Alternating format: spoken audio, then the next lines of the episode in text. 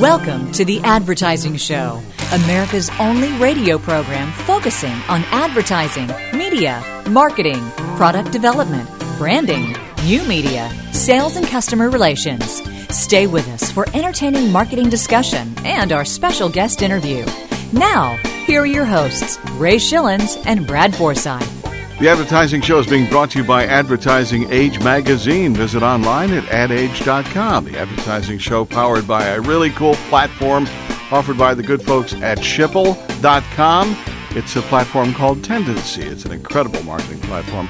That's S C H I P U L.com. Ed and his crew do an incredible job and have been for years for the advertising show. We thank them very much for that. The advertising show, a copyrighted Big Radio Midgets production. That means you can't take it and do whatever you want with it, right? Okay, now we got the legal stuff out of the way. Got an encore show for you today. Lisa Hershman is a co author of Faster, Cheaper, Better. And why wouldn't that be a good thing? We know you'll enjoy the interview here on the Advertising Show. Correspondent with Ray and Brad on the Advertising Show, and a very special guest uh, on the on the road this weekend. But uh, Lisa is uh, CEO of Hammer and Company. Hammer and co.com is their website. And also uh, has a brand new book out which is a really great book. It's a it's a business guide called faster cheaper better the nine levers for transforming how work gets done. And uh, lisa it is such a pleasure to have you here on the advertising show. Welcome. Well thank you brad and ray. It's glad i'm happy to be part of your show. Thanks yeah, we're going to get into the nuts and bolts of your book because it's jam packed with some great information. Uh, in your book, Lisa, you call faster, cheaper, better the elusive holy trinity of business. I take it you were raised Catholic? Actually, I was. well, that, that, that, now that we've got the religion aspect out of right, it, uh, yeah, out of the way, you know, let, us talk a little bit about uh, why these three ideas are so desirable in today's marketplace. When I first saw the title of your book, Lisa, I thought, okay, faster, I get that. Better, I get that too. But cheaper, uh, I was having a bit of a trouble with. I, I was trying outsourcing, to ask Brad. My, outsourcing, yeah. Well, I was asking myself, uh, is cheaper universally desirable by all? I mean, I think BMW, Louis Vuitton. There are many out there that might disagree with that. well, you have to think of it not necessarily from the aspect of price, but also from the internal side with how much. Uh, how much are you spending on your infrastructure costs and so forth? And is there a way that you can reduce those costs to free up hardworking resources to do more profitable, more value adding activities. Well, I think that's fair enough. So, more efficiency, not necessarily cheaper, but maybe that term has a negative connotation, and you're really talking efficiency. So, in broad terms, why should the combination of these three ideas, Lisa, be so desirable in today's marketplace? It used to be said in the past that of the of the trilogy, pick any two, but you can't have all three. Hmm. And when hmm. you're moving toward more global markets, you have very intelligent, well-informed customers and suppliers. In order to remain competitive, remain connected to your customer and add value, you really need to and and to stay in business, you really need to find a way to manage all three aspects to remain competitive and grow and even innovate. You know, early on in your book, uh, you discussed this concept called end to end process. If you could, Lisa, describe how this process targets uh, different problems and you know it's a totally different technique than such more mm, well-known ideas or concepts such as the six, six, six sigma idea and you say maybe it's a little different way of approaching. What happens in most organizations, and this, it doesn't matter whether you're talking profit, not for profit, we have a tendency to organize by departments or functions. And as a result, we set targets for those departments and functions, and we manage for hitting those targets. But at the end of the day, your customer doesn't really care how well the marketing department's doing or the engineering department. They want to know what's the end result. What are you delivering to them? And so if you look end to end, you're focused on the end result. You don't get caught up in those individual, as we call silos. And the silos become the master rather than the end result and what impacts the customer that should drive uh, how you work and how you set your targets and even incent people. You know, I think that's so important. Start with the com- uh, start with the, your customer, customer I yeah, suppose, right. and, and, work your way back. Uh, before we uh, jump into the nuts and bolts, as I said earlier with your book, let's lay some groundwork if we can. You introduce an idea early on called process design. If you could de- briefly de- define this for us, Leith. What is it? How does it work? Um, how, who does it apply to in today's business? Oh, it's a great question. It actually applies to any type of business. We have the one of the fun things about my job is I get to work with everybody from the U.S. Air Force to Clorox to Cirque du Soleil and the Church of Latter Day Saints because every organization has processes, and the concept is when you identify those end results, and they should be in two areas: what does the business need, and what does the customer desire and when you have those end results, then you want to design your work accordingly. I'll give you a, an example. We get caught up in the way we've always done things, and we have an example of an organization that ha- makes and ships tires. And they wanted to be more efficient, so they bought a piece of equipment that wrapped the tires rather than doing it manually. They rolled it out, everybody was excited, and someone in the back said, Why do we wrap the tires? well, back in the day, every, we sold white walls, and we wanted to keep them clean. But that work was memorialized, and everyone was trained the same way, and we got used to it. And the question is, are we focusing on the results and what's necessary? And let's examine those steps to get there. Wow. What an interesting idea. You know, I don't know if you've heard the uh, the uh, idea. I heard this, gosh, 30 plus years ago, and it's stuck with me. And here you're giving a, a great example today. The, the husband saw the wife cutting off the end of the roast before she cooked it and laid it on the side of the, of the pan and put it in the oven. He asked, Why do you do that? And she said, I don't know. My mom always did it. Mom was asked. She said, I don't know. My mom always did. They got back to the grandmother, and the grandmother said, I never had a pot that was big enough to get the entire roast in there, so I always had to cut the end off. And it's the exact same thing that you're talking about. And I think that holds so true in, in business that just bears their head down and doesn't really look at, at what's going on. Let's jump into talking about some of the process design steps that you illustrate so well in your book. Like many other business uh, techniques, if you will, there are steps that you recommend in your book. And again, a great book. I recommend all of our listeners go out and check it, uh, purchase it through Amazon or various other uh, channels. Let's let's go through some of these steps, starting with get organized, mobilization, as you call it. Yes, and that is what what is it that is if you were to change something in your organization, what would have the biggest impact? So gathering data and and, and this can you know come from a variety of areas. Maybe you're seeing business drop off as a result of of an activity or maybe you're getting customer complaints about something. And so understanding what's the data, what is the voice of the customer. Maybe you're seeing internally costs go up. Where where does it make sense, and where will you have the biggest impact to delivering value? And that's that mobilization piece. What what process do we need to look at, and uh, that will have a big impact to the customer? That's in essence the mobilization. And are you saying get oriented, meaning get more focused on your customer as you were talking about earlier? Yes, exactly. What does the customer want? I've seen, I've done exercises with groups where I have the sales force write down what the customer wants, and with the customer in the room, I hand them the marker and say, now circle what they got right.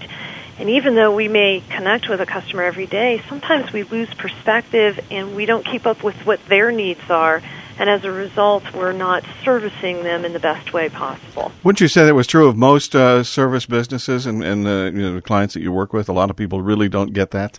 Well, yes, we we become comfortable and we talk to some of the same people, and it's not just service, but also uh, product delivery as well. And I always encourage sales forces to, you know, you're not looking for uh, selling necessarily your product or service. What the customer wants is you to solve their problems, and if you can do it with your product or service, that's a win. You know, you mentioned earlier that you work with uh, Cirque du Soleil or have worked with uh, uh, Cirque du Soleil. And I did a double take recently. Uh, there was the uh, Cirque du Soleil people. You think of them in Vegas or think of them in, in, in you know grand venues for their magnificent shows and such. But it was Cirque du Soleil under the big top, and that kind of threw me. It's like what under the big top? That it, it it didn't seem to fit. You know what I'm saying, Lisa? Yeah, they are. They're a creative, very inventive group, and what's fascinating is we're helping them with their logistics process with ensuring they get the right costume to the right performer in the right city at the right time. Hmm. And the process that supports it, and this would terrify me, would be weight management because they have a plus or minus two pound tolerance. And if you are plus or minus two pounds, those costumes don't fit properly. really? Yeah. I, I suffer the same thing through my wardrobe, too. It's amazing how that is so coincidental. Ray Schilens and Brad Forsythe on the advertising show with our special guest, Lisa Hershman, CEO of uh, uh, Hammer and Company, and also uh, the co-author of a brand new book, a great book called Faster, Cheaper, Better: The Nine Levers for Transforming How Work Gets Done. We'll get some more work done, and we'll continue on with our interview here in just a moment on the Advertising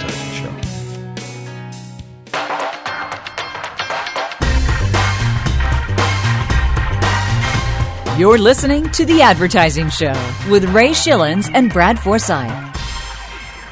Hey, Columbus, we can't turn back without an order from you. I'm not talking while the flavor lasts. What are you chewing? Peach nut gum? We Welcome back, Ray and Brad, on The Advertising Show with Lisa Hershman. Lisa is CEO of Hammer and Company, hammerandco.com, and the author of the book called Faster, Cheaper, Better: The Nine Levers for Transforming How Work Gets Done. Need to get that book. Lisa, it's a pleasure to have you here at the Advertising Show. Thank you. It's a pleasure to be with you.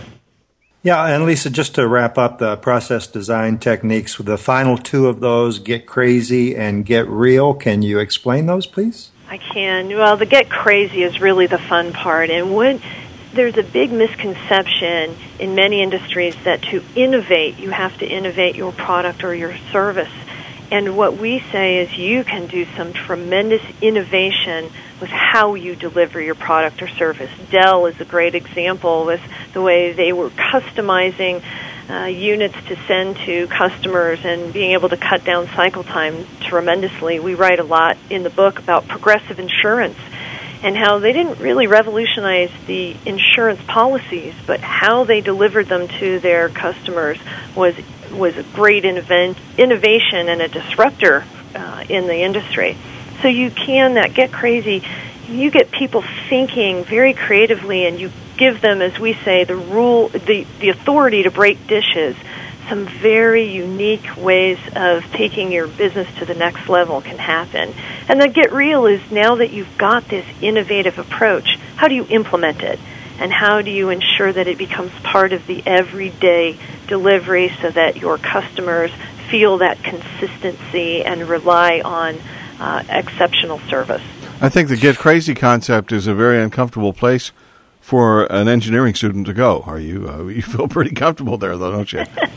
well, you know what? There are people from all different viewpoints, whether it's a very disciplined like engineering or you have people that are more creative, we actually recommend that the team be structured from those that have more of a technical background, non technical, have maybe been with the company a long time, and those that are newer to get some of that creative flow of ideas happening.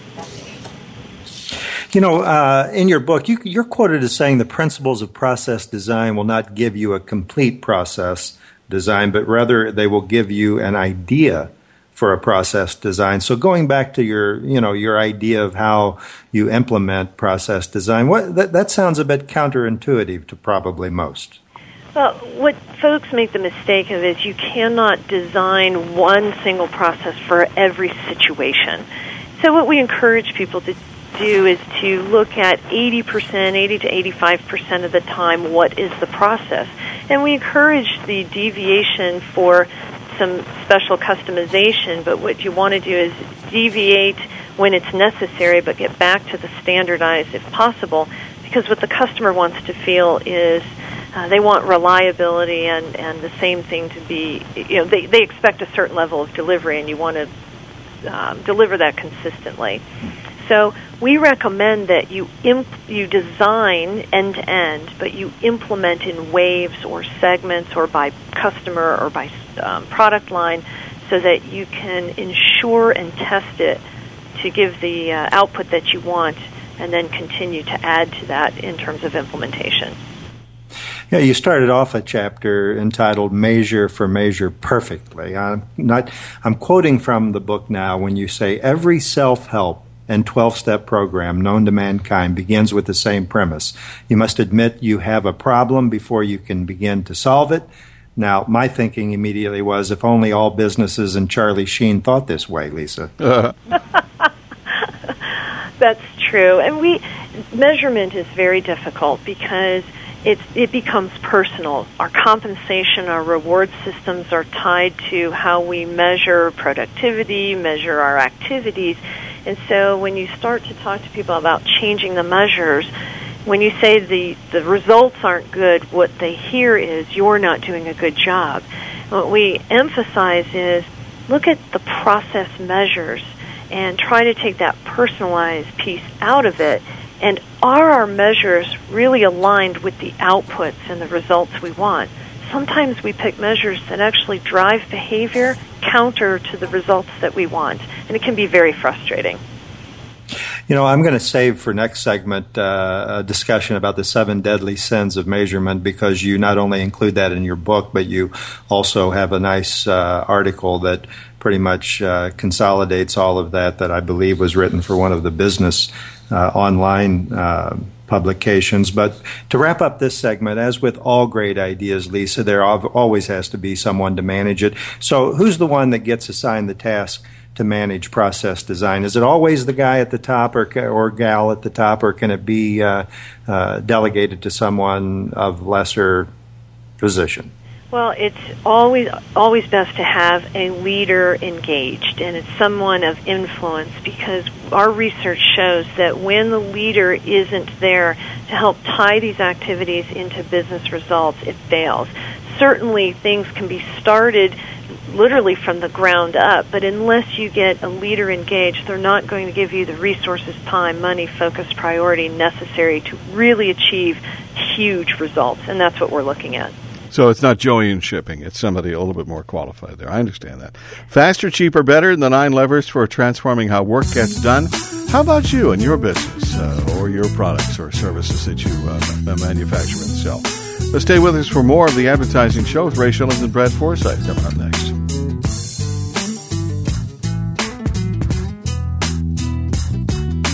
It's called Faster, Cheaper, Better The Nine Levers for Transforming How Work Gets Done.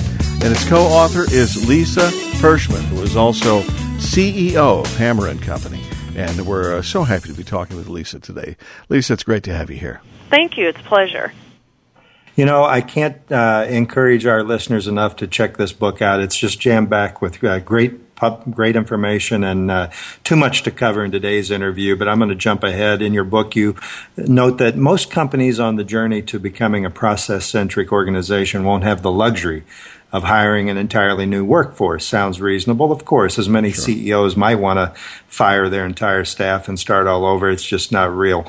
Uh, to, so, if you're going to go out and handle uh, an, an, evolving infrastructure and impl- uh, implement a new process centric organization, Lisa, you say this is where the 20 60 20 rule comes into play. Can you explain that for us? Certainly. This, what we're talking about here, is quite a bit of change within an organization. It's changing the way you think about how you work and, and how the work gets done itself. And our research indicates that there's a 20 60 20 distribution. 20% of the people will love this. They'll be very excited, and it sounds new, and it'll take the business to a whole new level. The, the other 20% will hate it no matter what. Say, this is too much, it's not necessary, etc. It, and here's what those two groups of 20% have in common. They're both influential. And it's mm-hmm. the 60% in the middle that will be looking to both sides to say which one, which camp do I want to be in? And that's where you want to focus is those folks. How do you bring them over and show them the value that can be obtained through looking and running your organization from a process standpoint? Well, let's return to metrics for a moment. You discussed the seven deadly sins of measurement, and let's touch on a few of these today and hear you explain what, how, uh, why they affect the company so negatively. Beginning with the all too familiar vanity. Yes, that's when you are looking at uh, metrics and performance from your eyes rather than your customer's eyes. And that's one of our favorite examples is most companies capture and measure on-time shipping. However, you as a customer really care about when it's delivered. And there's a gap there. So, you know, what's important to the customer is on-time delivery, but we usually have a tendency to capture shipping instead. So it's from the viewpoint.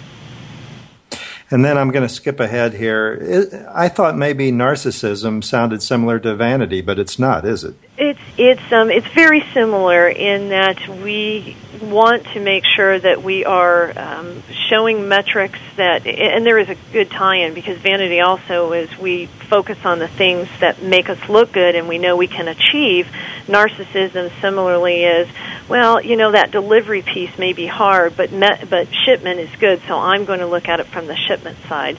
You know one of our favorite examples is if you order something and you get, say, you order a bicycle for your child, and you get 99 out of 100 pieces, well, the company's patting themselves on the back saying we got 99%. But if you are not, if you didn't get the seat delivered to you, that's zero because you can't use the bike. So baseball in general should be pretty down on itself right now, right?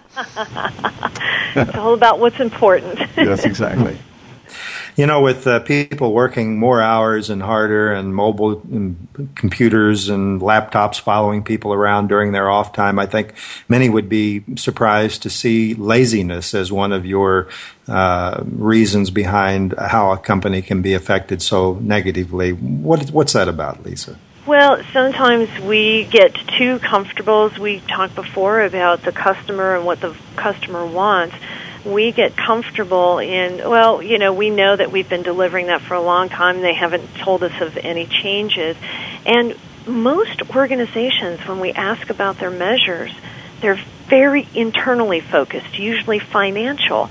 We don't find effort to, even at the highest levels for corporate goals and objectives, we don't see a lot that pertains specifically to the customer. Other than customer satisfaction, some of the more tangible. Uh, you don't see that too often. It's growing, though, things like perfect order. And so we also get in the habit of measuring what our IT systems will capture, that data that's captured from the system, rather than is it really giving us the insight and the information we need? It's what the system will capture. And that's a little bit of laziness. You know, uh, to figure out what the other, or to discover what the other uh, seven are, in addition, in addition to pettiness, frivolity, and others, you're going to have to read the book. So, as a final question, Lisa, any last thoughts you'd like to leave our audience with today? Well, I appreciate your interest. And, you know, we maintain, as I said earlier, that innovation, which is really what companies want to do to stay competitive, can come through the way you deliver or the way you work. And our tongue in cheek description of the book is how to take your head out of your task. And that's what we'd like people to focus on. Well, that was a great name. That was a great name. Could have sold a few million more. No, probably not. I don't think so. well, it's a, it's a great book, Lisa, and uh, we uh, uh, are thankful to have you on the show today. Don't you go get the book as well? Faster, cheaper, better: the nine levers for transforming how work gets done.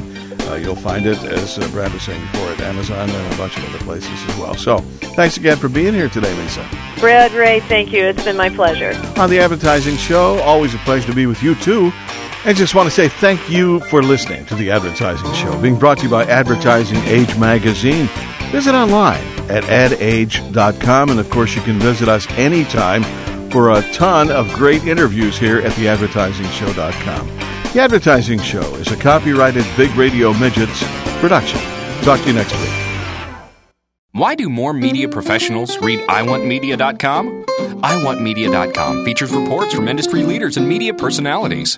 iwantmedia.com gives you quick access to news, stats, trade orgs, and industry publications, and it's updated daily.